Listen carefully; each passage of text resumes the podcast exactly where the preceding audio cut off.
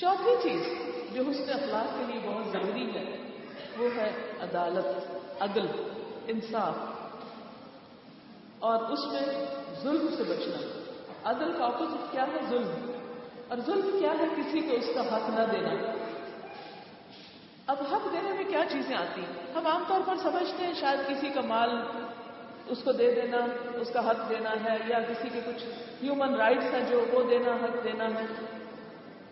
لیکن عدل میں ایک اور چیز بھی آتی ہے مثلا، آپ کے ماں باپ کا آپ پر کیا حق ہے؟ صرف خدمتی حق نہیں، ان کا ادب اور احترام۔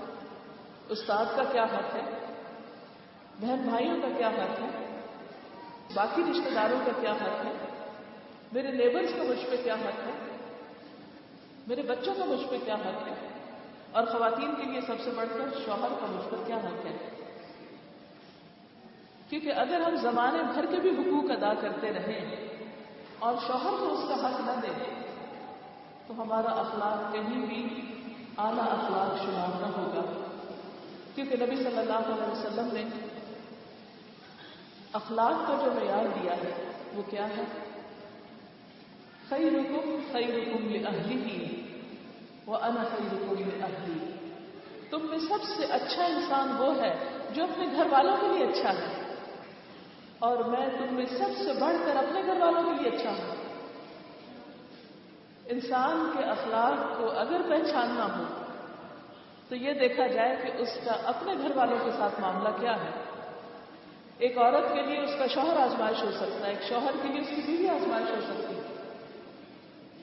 اولاد آزمائش ہے، اولاد کے لیے بازو کا والدین آزمائش ہے۔ جن بھی لوگوں کے ساتھ انسان مل جل کر رہتا ہے ان کو ان کا حق دینا اور قریب والوں سے حق شروع کرنا۔ یہ اخلاق کا معیار ہے۔ اگر کوئی شخص اخلاق کے اس معیار پر پورا نہیں اترتا، تو وہ صاحب اخلاق نہیں ہو سکتا۔ نبی صلی اللہ علیہ وسلم کی انہی خوبیوں کی بنا پر۔ آپ صلی اللہ علیہ وسلم نہ صرف یہ کہ فزیکلی بہت خوبصورت تھے بلکہ آپ کے اخلاق نے آپ کے حسن میں چار چاند لگا دیے۔ حضرت حسان بن ثابت کہتے ہیں، وہ احسن من کلم ترقت آئی وہ اجمل من کلم تل دن نسا کہ آپ سے خوبصورت میری آنکھ نے کبھی کوئی دیکھا ہی نہیں۔ آپ کی شکل و صورت، آپ کا حال ہولیا وہ بھی بہت خوبصورت تھا۔ لیکن یاد رکھیے کہ انسان کے حسن کی اصل خوبصورتی اس کا اخلاق ہے۔ جب انسان صاحب اخلاق ہوتا ہے تو میک اپ کے بغیر بھی بہت خوبصورت لگتا ہے۔ لیکن اگر بد اخلاق ہو تو بہترین سے بہترین میک اپ بھی اس کو فائدہ نہیں دیتا۔ تو اسی لیے وہ کہتے ہیں وہ اجمل کلم کل دن نسا آپ سے زیادہ حسین و جمیل تو عورتوں نے کبھی کوئی بچہ جنم ہی نہیں دیا۔ خلق کا مبرہ ان پھر آپ دیکھیے خوبصورتی کی تعریف کیا کرتے ہیں۔ خلق کا مبرہ ان من کل عیب۔ آپ ہر عیب۔ ہر بد اخلاقی سے پاک پیدا کیے گئے۔ قد خلقت كما تشاء۔ آپ اس طرح پیدا کیے گئے، گویا جیسا آپ نے خود چاہا، جیسا کوئی ڈیزائر کر سکتا ہے۔ یعنی ہر شخص اپنے بارے میں ڈریم رکھتا ہے اور کبھی پریشان ہوتا ہے، میری شکل ایسی ہوتی، میرا ناک ایسا ہوتا، میں اتنا پتلا ہوتا، اتنا موٹا ہوتا۔ ہر ایک کو کچھ نہ کچھ پریشانی لگی رہتی ہے اپنے بارے میں، خاص طور پر فزیکل اپیئرنس کے بارے میں۔ اور اس وجہ سے بہت سے لوگ کمپلیکسز کا بھی شکار ہو جاتے ہیں۔ اور زندگی میں جو کچھ کر سکتے ہیں، وہ کر نہیں پاتے۔ صرف ان باتوں پر پریشان ہوتے ہوتے۔ لیکن نبی صلی اللہ علیہ وسلم کو اللہ سبحانہ و تعالیٰ نے جو بہترین اخلاق دیا اس بنا پر آپ اندر باہر سے خوبصورت تھے۔ پھر اس کی ایک مزید وجہ یہ بھی تھی کہ آپ کے اخلاق کا سورس خود رب العالمین حدیث میں آتا ہے، آپ نے فرمایا، ادبنی ربی تأدیبا حسنا میرے رب نے مجھے بہترین ادب سکھایا اور وہ قرآن مجید کے ذریعے۔ اور حکمت کی وہ باتیں جو آپ کے قلب پر القاع ہوتی تھی آج ہم اگر چاہتے ہیں کہ ہمارا اخلاق بھی بہترین ہو، ہمارے معاملات بہترین ہوں، ہمارے تعلقات دوسروں کے ساتھ خوشگوار ہوں، تو لازمن ہمیں اپنے اخلاقی رویوں کو ریوائز کرنا ہوگا۔ اب اپنے اخلاق کو قرآن و سنت کی روشنی میں دیکھنا ہوگا۔ کیا ہم واقعی وہ کر رہے ہیں؟ جو نبی صلی اللہ علیہ وسلم نے کیا۔ اس سلسلے میں ایک چیز یہ بھی یاد رکھیے کہ آپ صلی اللہ علیہ وسلم نے کبھی کسی کو نہ نہیں کی۔ نو کہنا، نہ سے بات شروع کرنا، ہر چیز میں نیگیٹو رویہ اختیار کرنا، یہ اخلاق کے منافی۔ بعض اوقات آپ کے پاس خود کچھ نہیں بھی ہوتا تھا تو آپ دوسروں سے مانگ کر بھی اس شخص کی مدد کرتے۔ لیکن نو نہیں کہتے۔ تھے جیسے اردو میں بھی ایک محاورہ ہے کہ نہ فنا ہوتی، کہ جب انسان نہ کر دیتا ہے تو وہ ایک رحمت یا برکت یا وہ چیز جو ہوتی ہے وہ انسان سے چھن جاتا، توفیق بھی چلنے لگتی ہے اصل میں خلق اور خلق ان دونوں کا ایک ہی روپ ہے۔ خلق اس عادت کو کہتے ہیں جو انسان کی عادت ثانیہ بن جائے۔ وہ رویے، وہ طریقے جن پر جو انسان سوچ سمجھ کر نہیں، انسان کی شخصیت کا حصہ بن جائے۔ کہ اچانک بھی کوئی معاملہ پیش آئے یا کوئی چیز ناگوار بھی ہو یا کوئی ایسی سچویشن پیش آئے کہ جو ہمارے دل پہ بہت بوجھل ہو، تو اس وقت ہم جو رویہ اختیار کریں وہ ڈپیکٹ کرتا ہے کہ ہمارا اخلاق کیسے ہے کیونکہ جہاں ہم ہم کو وقت مل جاتا ہے کہ ہم کچھ تسنوں کا خول اپنے اوپر چڑھا لیں۔ وقتی طور پر ایک خاص آرٹیفیشل ماحول میں ہم کچھ خاص الفاظ بولیں یا کچھ خاص انداز سے بیٹھے یا گفتگو کریں۔ یہ اچھے اخلاق کا معیار نہیں ہے۔ اچھا اخلاق کیا ہے؟ اس کی پہچان کیا ہے کہ جب کوئی آپ کو ایسی بات کہے کہ جو آپ کو کاٹ جائے، تو اس موقع پر آپ صبر سے کام لے سکیں۔ اس موقع پر آپ پھر بھی اچھے باقی، اچھے بن کر رہیں۔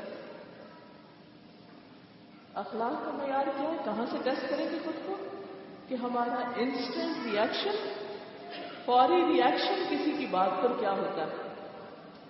کیونکہ جس کا اخلاق اچھا ہوگا، اس کی وہ آتے اس کے طریقوں کا حصہ بن چکی ہوگی وہ وہ اس کے ساتھ کوئی کچھ بھی کرے گا تو وہ اپنے اس طریقے کے مطابق ہی جواب دے گا۔ اسی لیے آپ نے دیکھا ہوگا کہ بعض لوگ جب ان کے سامنے مشکل سے مشکل صورت حال پیش ان کو آتی ہے، ان کے سامنے آتی ہے، تو ان کے اندر اسی طرح کے ٹھہراؤ باقی رہتا ہے۔ لیکن کچھ لوگ چھوٹی چھوٹی باتوں پر آپے سے باہر ہو جاتے ہیں۔ زیوم کر لیتے ہیں، بدگمانی کا شکار ہو جاتے ہیں۔ بعض کو دوسرے کی پوری بات نہیں سنتے اور اس سے پہلے ہی جواب دے دیتے، اس سے پہلے ہی فیصلہ کر بیٹھتے ہیں۔ تو یہ سارے رویے مل کر انسان کے لیے مشکل کھڑی کر دیتے ہیں۔ پھر اسی طرح یہ ہے کہ حضرت انس آپ کے اخلاق کی گواہی دیتے ہیں کہ میں نے لگاتار کنٹینیوسلی ٹین ایئر دس سال حضور صلی اللہ علیہ وسلم کی خدمت کی۔ آپ نے مجھے کبھی اف نہیں کہا اور نہ کبھی یہ کہا کہ یہ کیوں کیا ہے اور یہ کیوں نہیں کیا ہم میں سے میں سمجھتے پوری امت میں سے کوئی ایک شخص یہ کہنے کے قابل نہیں کہ میں نے اپنے سرونٹس کے ساتھ، اپنے ساتھیوں کے ساتھ اس معیار کا کبھی سلوک کیا۔ بازو کا دوسرے نے صحیح کام بھی کیا ہوتا ہے لیکن ہم ہم صحیح سمجھتے نہیں اور پہلے سے ہی ختم لگا دیتے کیونکہ اندر جو سوچ ہے وہ منفی ہے۔ جب انسان کی سوچ منفی ہوتی ہے، تو اس کو ہر چیز میں ایپ نظر آتے ہیں۔ ہر جگہ خامیاں بڑی نظر آتی ہیں۔ جب وہ ہر چیز میں خامیاں دیکھتا ہے، تو بہت زیادہ کریٹیکل ہو جاتا ہے کریٹیسائز کرنے لگتا ہے۔ جب آپ کریٹیکل بنتے ہیں، آپ کا رویہ ایک کریٹیکل رویہ ہوتا ہے، تو دوسرے لوگ آپ سے بھاگنے لگتے ہیں۔ کیونکہ ان کو پتا ہوتا ہے کہ آپ ان کے سامنے جائیں گے اور آپ کو کوئی نہ کوئی تنقید سننی پڑے گی۔ تعریف تو بہت کم ملے گی، تنقید ضرور آئے گی سامنے۔ تھوڑی دیر کے لیے سوچیے کسی کے بارے میں بھی کہ کوئی شخص جو آپ کو دیکھتے ہی ججمنٹل ہو جائے، آپ پر تنقید کرنے لگے، تو آپ اس سے کتنی ملاقات کرنا چاہیں گے؟ کتنی بار ملنا چاہیں گے؟ اس کے بارے میں آپ کے دل میں کیا تاثرات ہوں گے؟ یہی چیز اپنے اوپر لے جائیے کہ اگر ہم ایسا رویہ اختیار کریں گے تو دوسرے لوگ ہم سے بھاگیں گے۔ دوسری چیز کہ انسان جب کریٹیکل ہوتا ہے تو پھر اس کے اندر بہت کمپلینٹس آ جاتی ہیں۔ ہمیشہ کمپلیننگ رویہ اختیار کر لیتا ہے۔ اس کو ہر ایک سے شکایت ہوتی ہے۔ اپنے سے چھوٹوں سے بھی ہوتی، برابر والوں سے بھی ہوتی، اوپر والوں سے بھی ہوتی۔ کیونکہ تھنکنگ نیگیٹو ہے۔ ہر انسان کے اندر کچھ خوبیاں ہوتی ہیں، کچھ خامیاں کہیں ففٹی ففٹی ملے گا، کہیں فورٹی سکسٹی ملے گا۔ کسی میں خیر زیادہ ہے، کسی میں شر زیادہ ہے۔ لیکن یہ نہیں ہو سکتا کہ کسی بھی انسان میں صرف شاری شر ہو اگر آپ چاہتے ہیں کہ لوگوں کے ساتھ تعلقات اچھے ہوں، تو ہمیں ان کے خیر کو ابھارنا ہوگا۔ ان کی خرابیوں پر تنقید کا ذرا لیول کم کر کے ان کی اچھائیوں پر تعریف کا لیول اوپر کرنا ہوگا۔ جب ہمارے رویے میں پازیٹیوٹی آئے گی اور نیگیٹیوٹی کم ہوگی، تو انشاءاللہ آپ دیکھیں گے کہ اس کا نتیجہ بھی پازیٹو آئے گا۔ لیکن جب ہماری نیگیٹیوٹی بڑھ جائے گی، تو نتیجہ کیا ہوگا؟ رزلٹ بھی ویسا ہی آئے گا۔ پھر اسی طرح جب انسان بہت کمپلینٹس کرنے لگتا ہے، بہت شکایتیں کرنے لگتا ہے، تو ساتھ ہی پھر وہ سیلف پٹی کا شکار ہو جاتا ہے۔ اور پھر اس کو لوگوں سے مزید شکایات پیدا ہوتی ہیں۔ وہ غمگین اور دکھی رہنے لگتا ہے۔ کوئی میری قدر نہیں کرتا، کوئی میری عزت نہیں کرتا۔ پھر وہ کمپیئر کرنا شروع کر دیتا ہے۔ ان لوگوں کو جو اس کے ساتھ رہتے ہیں، ان سے جو دور رہتے ہیں۔ بعض اوقات ہم بچوں میں کمپیرزن کرنے لگتے ہیں۔ بعض اوقات ہم اپنے ہسبینڈ کا کسی اور کے ہسبینڈ کے ساتھ کمپیرزن کرنے لگتے ہیں۔ بعض اوقات رشتے داروں اور خاندان کا کمپیرزن کرنے لگتے ہیں۔ نتیجہ کیا ہوتا ہے؟ دکھ ہی دکھ ہمارے حصے میں آ جاتے ہیں۔ کیونکہ دوسروں میں بھی خرابیاں ہوتی ہیں، لیکن وہ ہمارے سامنے جو کہ ایک اچھا رخ ظاہر کرتے ہیں تو ہم سمجھتے ہیں کہ ان کے اندر کوئی خامی ہے، کوئی نہیں۔ اور پھر اپنی سمجھتے کہ اپنی قسمت گھٹی ہوئی ہے۔ اور اس کے نتیجے میں ہمارے اندر ایک ایسا ریئیکشن ایک ایسا لاوا اندر ابلنے لگتا ہے کہ وہ چھوٹی چھوٹی بات پر وہ لاوا پھٹنے لگتا ہے۔ نتیجہ تن اچھے اخلاق سے ہم ہاتھ دھو بیٹھتے ہیں۔ تو کمپیئر نہیں کریں۔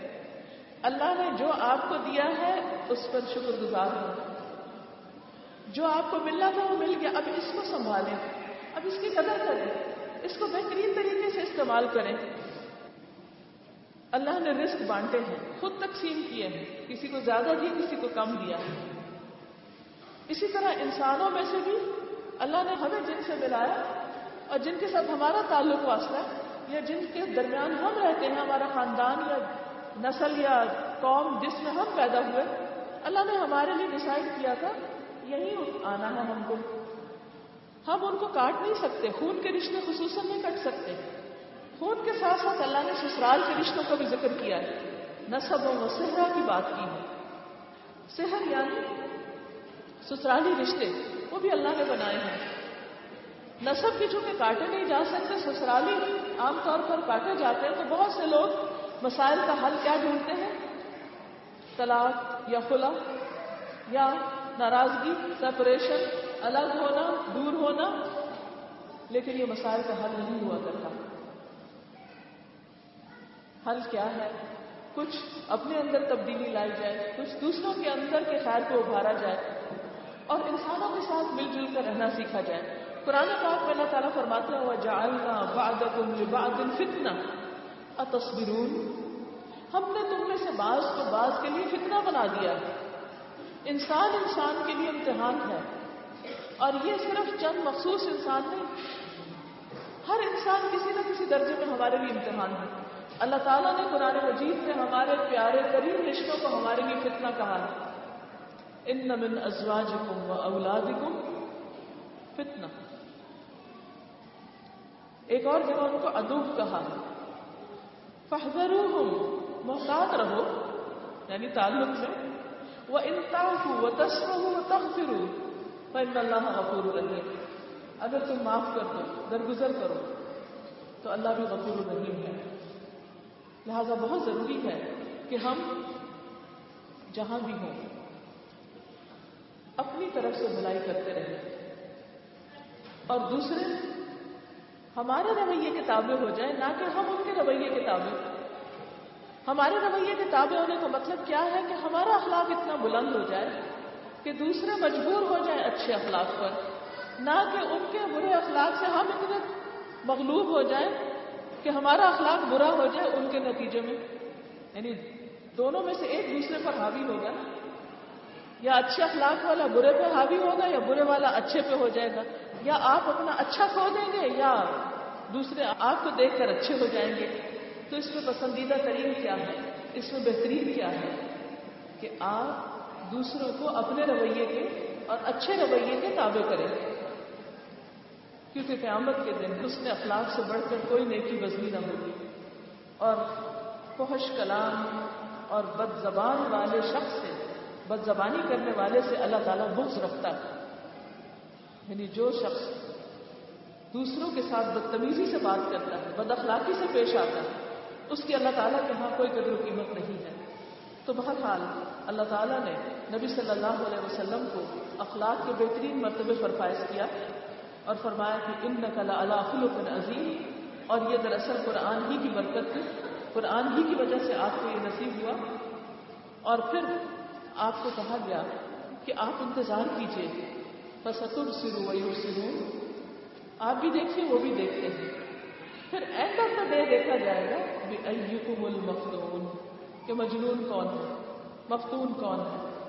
کون دراصل فطرے میں پڑا ہوا ہے؟ کون حق پر تھا، کون باطل پر ہے؟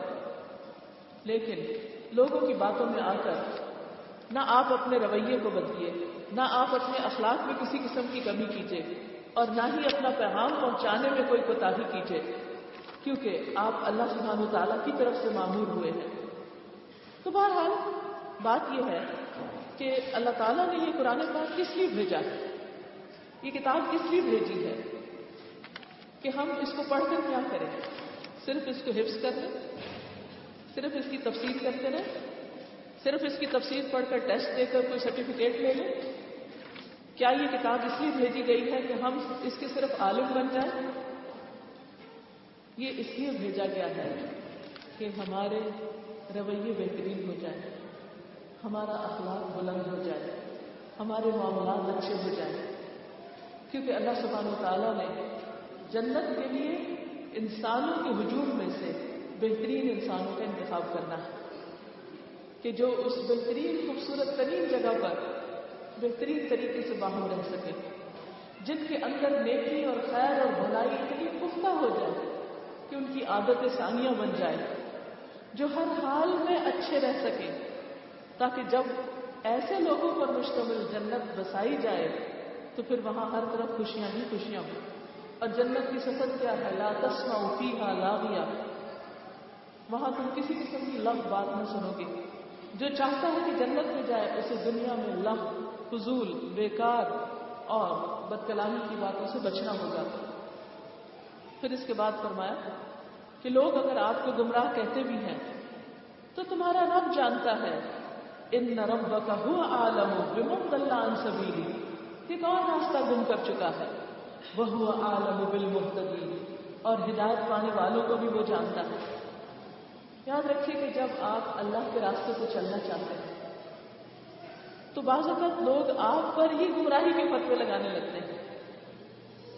اس وقت معیار لوگوں کو نہ بنائیے۔ معیار لوگوں کو نہ بنائیے کہ لوگ کیا چاہتے ہیں، لوگ کیا کہتے ہیں۔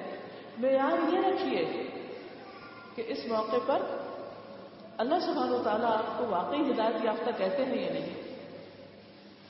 فلا تو علم کر حق کو جھٹلانے والے، قرآن کو جھٹلانے والے، دین کو جھٹلانے والے، ایسے لوگوں کی بات نہ مانیے۔ کیونکہ جو شخص کو دین پر نہیں ہوتا، وہ کیا چاہتا ہے؟ کہ کوئی دوسرا بھی اس راستے پر نہ ہو۔ اور بعض اوقات ایسے لوگ جو کہ عام طور پر کثرت میں ہوتے ہیں وہ مل کے پریشرائز کرتے ہیں کہ آپ مجنون ہو گئے آپ غلط ہیں، تاکہ ان کی باتوں میں نہ آئیے۔ ودو لو تدہنو فیدہنون وہ کیا چاہتے ہیں پریشرائز کر کے تمہیں؟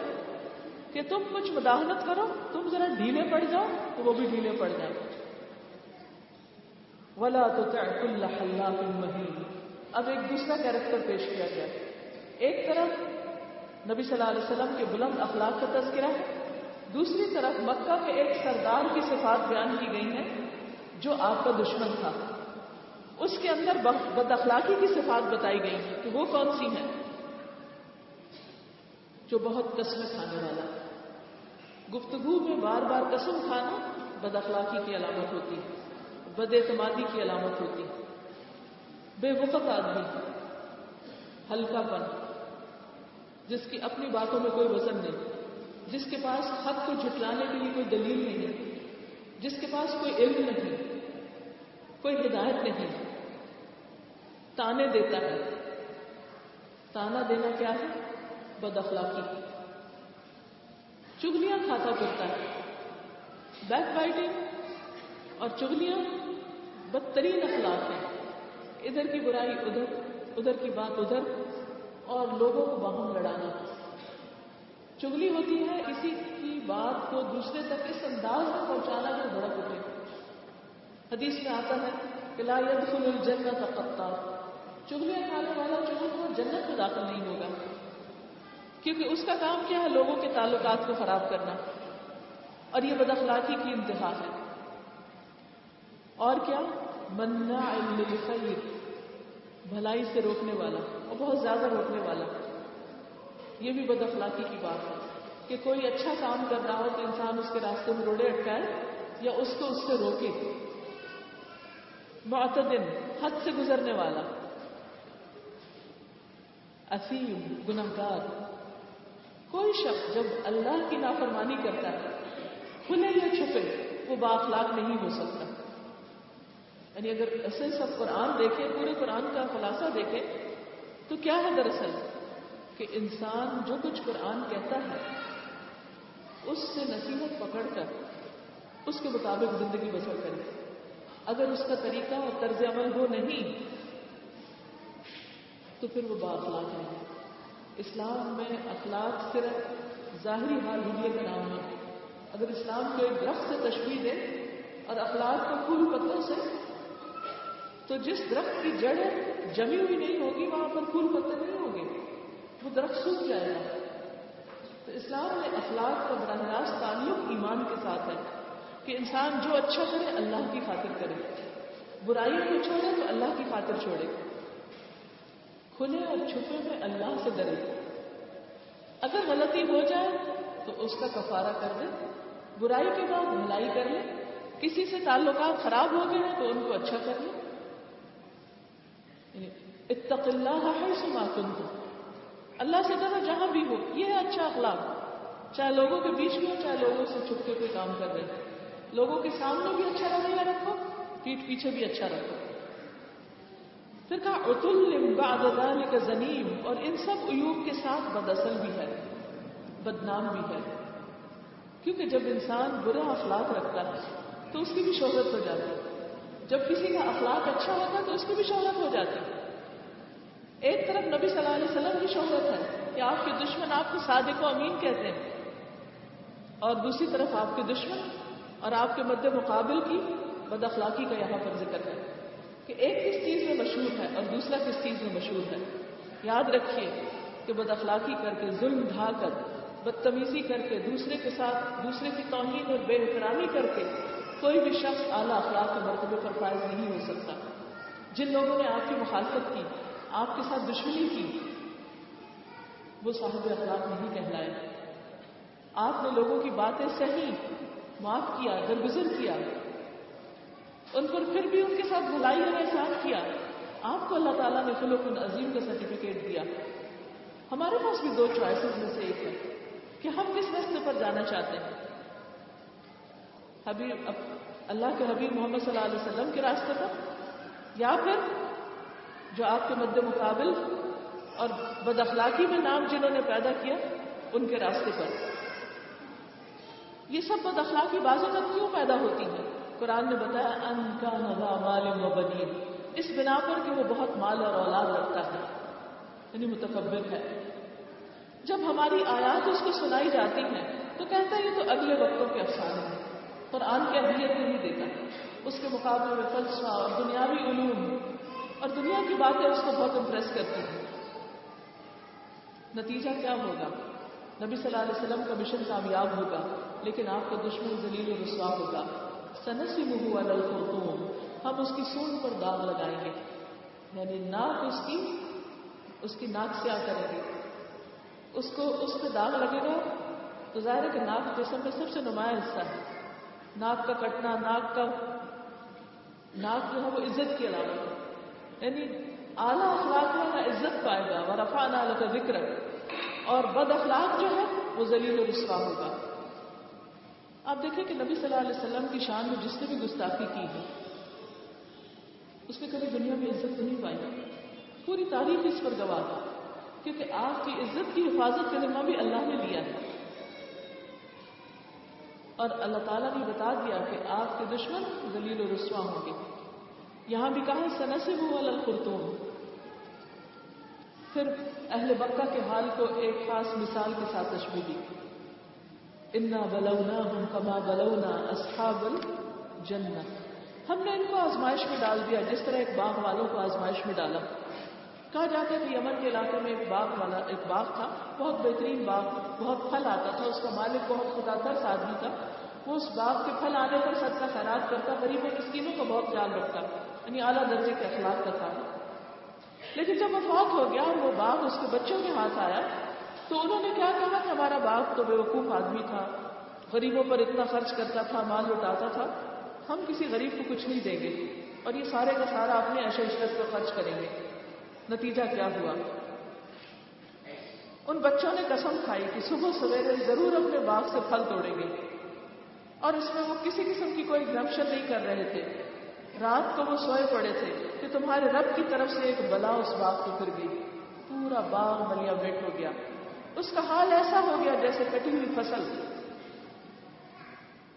بعض وقت ہم سمجھتے ہیں کہ غریبوں کو ہم دے رہے ہیں یا دوسروں کی ضرورت ہم پوری کر رہے ہیں، جبکہ یہ اللہ نے ہم پر احسان کیا تھا کہ ہمارے ہاتھ سے دل باتا ہے۔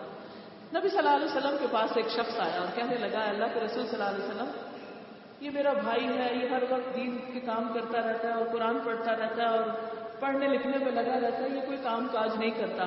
میں ہی کماتا ہوں اور خرچ کرتا ہوں اس پر۔ شکایت لانے کا مقصد کیا تھا؟ یہ بتانا کہ میں اپنا مال اس پر خرچ کرتا ہوں جبکہ یہ نکما ہے اس کے نزدیک پڑھنا، لکھنا یا دین کی خدمت کرنا یا دین کے کام کرنا، یہ کوئی اہمیت نہیں رکھتا تھا۔ تو آپ نے فرمایا کہ تمہیں کیا معلوم کہ تمہیں اس کی وجہ سے رزق دیا جاتا ہے؟ تو بعض اوقات انسان جب اپنے مال کا ایک حصہ کسی خیر کے کام میں لگاتا ہے، تو اس کی برکت کی وجہ سے اللہ تعالیٰ مال میں بھی اضافہ کرتا ہے۔ سورت البقرہ کی بے شمار آیات اس پر ہے کہ ایک دانہ سات سو دانے بن جاتا ہے، جو مال فی سبیل اللہ خرچ کیا جاتا ہے۔ لیکن عام طور پر ایک باپ اگر کر رہا ہے تو وہ چیز اولاد میں ٹرانسفر کرنا مشکل ہوتی ہے۔ اور اولاد سمجھتی ہے کہ شاید یہ باپ کو سب کچھ صرف محنت سے یا کوشش سے ملا ہے اور خدا کے فضل کا حصہ وہ بھول جاتا ہے۔ ان بچوں نے بھی یہی کیا۔ لہٰذا صبح سویرے وہ نکلے اور آپس میں چپکے چپکے کہتے جاتے تھے، آج کوئی مسکین تمہارے پاس باغ میں نہ آنے پائے۔ وہ کچھ نہ دینے کا فیصلہ کیے ہوئے صبح سویرے جلدی جلدی اس طرح وہاں گئے جیسے وہ پھل توڑنے پہ قادر ہو مگر جب باغ کو دیکھا تو کہا، ہم راستہ بھول گئے۔ ہمارا باغ ایسا تو نہیں تھا۔ نہیں، بل محروم ہم تو محروم رہ گئے ہیں۔ ان میں سے جو بہتر تھا بچوں میں سے، اس نے کہا، میں نے تم سے کہا نہ تھا کہ تم تصویر کیوں نہیں کرتے؟ کہ جو کچھ اللہ نے دیا، اس کو شکر گزار بنو۔ وہ پکار اٹھے۔ انا کنہ ظالمین۔ اپنی غلطی کا اعتراف کر لیا۔ اکبل بعضهم على بعض يتلاومون پھر ہر ایک دوسرے کو ملامت کرنے لگا. عموماً ہوتا ہے کہ جب نقصان ہوتا ہے، لوگ دوسرے کو بلیم کرتے ہیں. آخر کو انہوں نے کہا، افسوس ہمارے حال پر، بے شک ہم سرکش ہو گئے تھے۔ بعید نہیں کہ ہمارا رب ہمیں بدلے میں اس سے بہتر بات عطا فرمائے۔ ہمیں ہم اپنے رب کی طرف رجوع کرتے ہیں۔ یہاں نے مکہ کو اور پھر اس کے بعد ہم سب کو بھی ایک زبردست سبق دیا جا رہا۔ غلطیاں انسان سے ہوتی ہیں، نقصان بھی ہوتے ہیں۔ ہم سب گرتے ہیں، لیکن اچھا اخلاق کیا ہے؟ گرنے کے بعد لیٹ نہیں جانا، اٹھ کے پھر کھڑے ہو جانا۔ اتب صحیح اصل حسنا برائی ہو جائے تو اس کے پیچھے اچھائی کر لو۔ تب ہوگا وہ اس کو مٹا دے گی۔ برائی ختم ہو جائے گی، نیکی آ جائے گی۔ تو کہا یہ جا رہا ہے کہ پر امید رہو۔ اور جب تم اپنے رب کی طرف رجوع کرو گے، پلٹ آؤ گے، تو تمہاری مشکلات بھی آسان ہو جائیں گی۔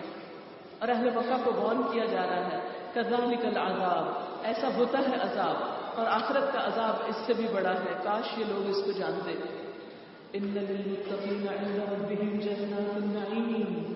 یقیناً خدا ترس لوگوں کے لیے ان کے رب کے ہاں نعمت بھری جنتیں ہیں، جو اللہ سے ڈرتے ہوئے اچھا اخلاق رکھتے ہیں، اچھے اچھے کام کرتے ہیں وہ اپنے کیے کا پھل اس جنت النعیم میں پائیں گے۔ پھر کچھ کوشچنس کیے گئے ہیں۔ یہ کوشچنس ہم سب کے لیے بھی ہیں۔ کیا افنج المسلمین المجرمین لوگوں کیا سمجھ رکھا ہے؟ کیا ہم پروا برداروں کا حال مجرموں کا سا کرتے تھے سب ایک ہی جگہ جائیں گے؟ اچھا کرنے والے اور نہ کرنے والے، با اخلاق اور بد اخلاق ایک ہی جگہ پر ہوں گے؟ اللہ کی راہ میں خرچ کرنے والے اور ہاتھ روکنے لینے والے، غریبوں اور مسکینوں کا خیال کرنے والے اور ان کو محروم کرنے والے، کیا ایک جگہ پر ہوں گے؟ ہرگز نہیں۔ مالا کون تمہیں کیا ہو گیا؟ تمہاری عقل کو کیا ہو گیا؟ کئی پتہ تم ہو کیسے فیصلے کرتے ہو؟ اب لوگ کتابوں کی ہی لگو کیا یہ بات کسی کتاب میں لکھی ہے جہاں سے تم پڑھتے ہو؟ قرآن نے تو ایسی تعلیم نہیں دی قرآن نے تو واضح بتا دیا کہ دونوں میں بہت فرق ہے۔ لا تستوی الحسنۃ ولا السیئہ اچھائی اور برائی ایک جیسی نہیں ہوتی۔ تو پھر کہاں سے آیا؟ کوئی ریفرنس لاؤ کس بک سے پڑھا۔ ہے دیکھیے، قرآن کا انداز چودہ سو سال پہلے کی کتاب ہے موسٹ ماڈرن انداز ہے۔ جب ہم سے کوئی بات کرتے تھے کہتے کہاں لکھی ہے؟ کہاں سے پڑھا ہے؟ مجھے ریفرنس چاہیے، حوالہ چاہیے۔ تو اللہ تعالیٰ پوچھتے ہیں کہ میں نے تو ایسا کچھ نہیں اتارا۔ تم نے کہاں سے پڑھ لیا؟ ان لقوفی ہی لما تخیرون کہ تمہیں وہ ملے گا جو تم انتخاب کرو گے، جس کا تم فیصلہ کرو گے، جو تم اپنے لیے پسند کرو گے۔ ام لکم ایمان علینا بالغت الى یوم القیامہ یا یہ کہ تم نے ہم پر قیامت کے دن تک کوئی عہد و پیمان لے رکھا ہے کہ اللہ سے خاص وعدہ ہے کوئی خاص کانٹریکٹ سائن کر لیا تم نے کہ ہم جو کچھ بھی کریں گے ہمارے لیے اچھا ہی اچھا ہے۔ ان لکم لما تحکمون کہ تمہیں وہ ملے گا جس کا تم فیصلہ کرو گے، نہیں، فیصلہ تو اللہ کے ہاتھ میں ہے۔ سلحم ایوب بزالے کا ظاہر ان سے پوچھو، ان میں سے کون اس بات کا ضامن ہے؟ تو یاد رکھیے ان سارے کوشچنس میں ہم سب کے لیے غور اور فکر کی بات ہے۔ اور وہ کیا؟ کہ اللہ سبحانہ و تعالیٰ کی بات سچی ہے۔ جس جس چیز کو اللہ نے اچھے اخلاق میں شمار کیا، وہی اچھا اخلاق ہے۔ اور اسی کا نتیجہ اچھا ہے۔ اور جو چیزیں برا اخلاق ہے وہی برا اخلاق ہے اور اس کا نتیجہ برا ہے۔ یہ نہیں ہو سکتا کہ ایک شخص اچھے اخلاق کی لسٹ کو چیک کرتا رہے اور نتیجہ اس کا خراب ہو جائے۔ اور یہ نہیں ہو سکتا کہ ایک شخص بد اخلاق ہو اور اچانک کچھ ہو جائے اور اس کا نتیجہ اچھا ہو جائے۔ لہذا بےحد ضروری ہے کہ انسان قرآن کے بتائے ہوئے معیار کے مطابق اپنے طرز عمل کو بدلے۔ اب لہم شرکا یا ان کے کچھ اور شریک ہیں، اللہ کے علاوہ مددگار یا ابل شرکا ان کا انصادقین چاہیے کہ پھر ان کو لے آئے اگر یہ اپنی بات میں سچے ہیں کہ وہ ان کی کچھ مدد کرے لیکن بات یہ ہے کہ قیامت کا دن بڑا سخت دن ہے۔ جس دن سخت وقت آ پڑے گا، لوگوں کو سجدہ کرنے کے لیے بلایا جائے گا، تو یہ لوگ سجدہ نہ کر سکیں گے۔ جو آج نہیں جھک رہے حق کے آگے، خیر کے آگے، بھلائی کے آگے، وہ کل بھی نہیں کر سکیں گے۔ بات یہ ہے کہ انسان کے لیے سب سے بڑی رکاوٹ خود اس کی اپنی انا ہوتی ہے۔ ہمیں پتا ہوتا ہے اچھا کیا برا کیا لیکن ہم کیوں نہیں جھکتے؟ کیونکہ ہماری انا آڑے ہوئی آ جاتی ہمارے اندر کا تکبر آڑے آ جاتا ہے۔ لہٰذا ہم کسی کے ساتھ آج سے بات کیوں کریں؟ ہم کیوں جھکیں کسی کے آگے؟ ہم کیوں مانگیں کسی کی بات؟ اچھی بات ہے، بس یہ دیکھتے ہیں کہ کون کہہ رہا ہے۔ اگر ہماری مرضی کا شخص کہہ رہا ہے تو لے لیں گے، اور اگر ہماری پسند کا شخص نہیں کہہ رہا تو اس کو چھوڑ دیں گے۔ تو جو لوگ آج نہیں جھکتے اللہ کے آگے، وہ کل بھی جھک نہ سکیں گے۔ جو آج نماز نہیں پڑھتے، قیامت کے دن سجدہ نہ کر سکیں گے۔ خاص آکن ابسال ہو ان کی نگاہیں جھکی ہوئی ہوگی۔ ترحق ہوں ذلہ ذلت ان پہ چھا رہی ہوگی۔ وقت کانو یدعون الى السجود وهم سالمون۔ انہیں سجدے کے لیے بلایا جاتا تھا۔ جب وہ صحیح سالم تھے تو اس وقت انہوں نے سجدہ نہیں کیا۔ جب ہوش و حواس میں تھے، کر سکتے تھے، اللہ کے آگے نہیں جھکے، آج جھک نہ سکیں گے۔ پس نبی صلی اللہ علیہ وسلم، تم اس کلام کو جھٹلانے والوں کا معاملہ مجھ پہ چھوڑ دو۔ ہم ایسے طریقے سے ان کو بتدریج تباہی کی طرف لے جائیں گے کہ ان کو خبر بھی نہ ہوگی۔ میں ان کی رسی دراز کر رہا ہوں۔ میری چال بڑی زبردست ہے۔ یاد رکھے کہ اگر کوئی شخص دنیا میں غلط کام کر کے بھی پھل پھول رہا ہے تو وہ اس کی آزمائش ہے۔ وہ چند دن کے لیے ہے۔ اللہ برائیوں کا گناہوں کا بدلہ دنیا میں بھی دیتے دنیا میں بھی پکڑ ہو جاتی ہے۔ پھر نبی صلی اللہ علیہ وسلم سے کتاب ہے، کیا تم ان سے کوئی اجر طلب کر رہے ہو؟ کہ اس چٹی کے بوجھ کر ادھر جا رہے ہو؟ کیا ان کے پاس غائب کر ہے جسے یہ لکھ رہے ہو؟ بس اپنے رب کا فیصلہ صادر ہونے تک صبر کرو۔ یعنی جب تم دین پر چلو قرآن کی تبلیغ کرو قرآن کے راستے پہ چلو تو پھر ساتھ ہی صبر بھی بہت ضروری ہے، کیونکہ صبر ہی بنیاد ہے کامیابی کی۔ وہ علم ان مع صبر یہ بات اچھی طرح جان لو، سمجھ لو کہ کامیابی صبر کے ساتھ ہے۔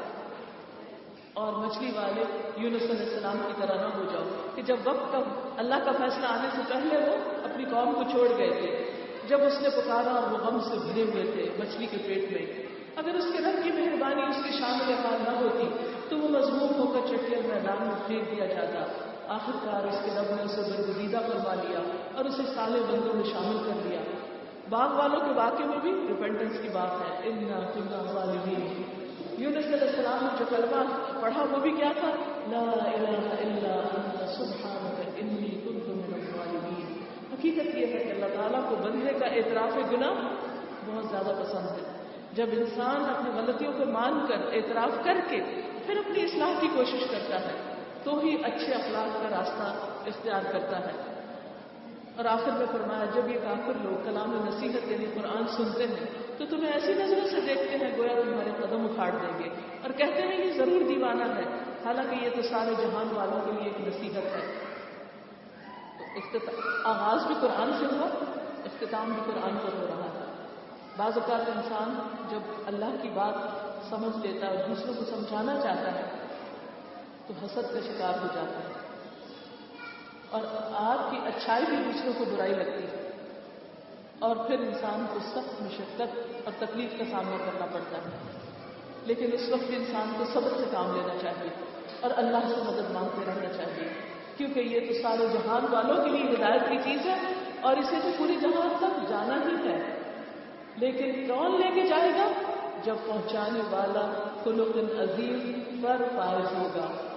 کیونکہ جو امپورٹنٹ میسج ہوتا ہے، اس کو آگے لے جانے والے بھی بہت اہم ہوتے ہیں۔ اسی لیے قرآن لکھنے والے فرشتوں کو کیا کہا گیا؟ کرامن کاتبین کہ معزز فرشتے ہیں۔ کرامن برا تو جو لوگ قرآن پڑھنے والے ہوں، قرآن کے طالب علم ہوں، قرآن سیکھنے والے ہوں قرآن سکھانے والے ہوں، قرآن کو ریپرزینٹ کرنے والے ہوں، ان کے لیے قرآن کا میسج قرآن کا خلاصہ، قرآن کا پیغام کیا ہے کہ وہ اخلاق کے بلند مرتبے پر فائز ہوں، بہترین اخلاق کے حامل ہوں۔ اللہ تعالیٰ ہم سب کو بہترین اخلاق عطا فرمائے۔ وہ آخر دعوانا الحمد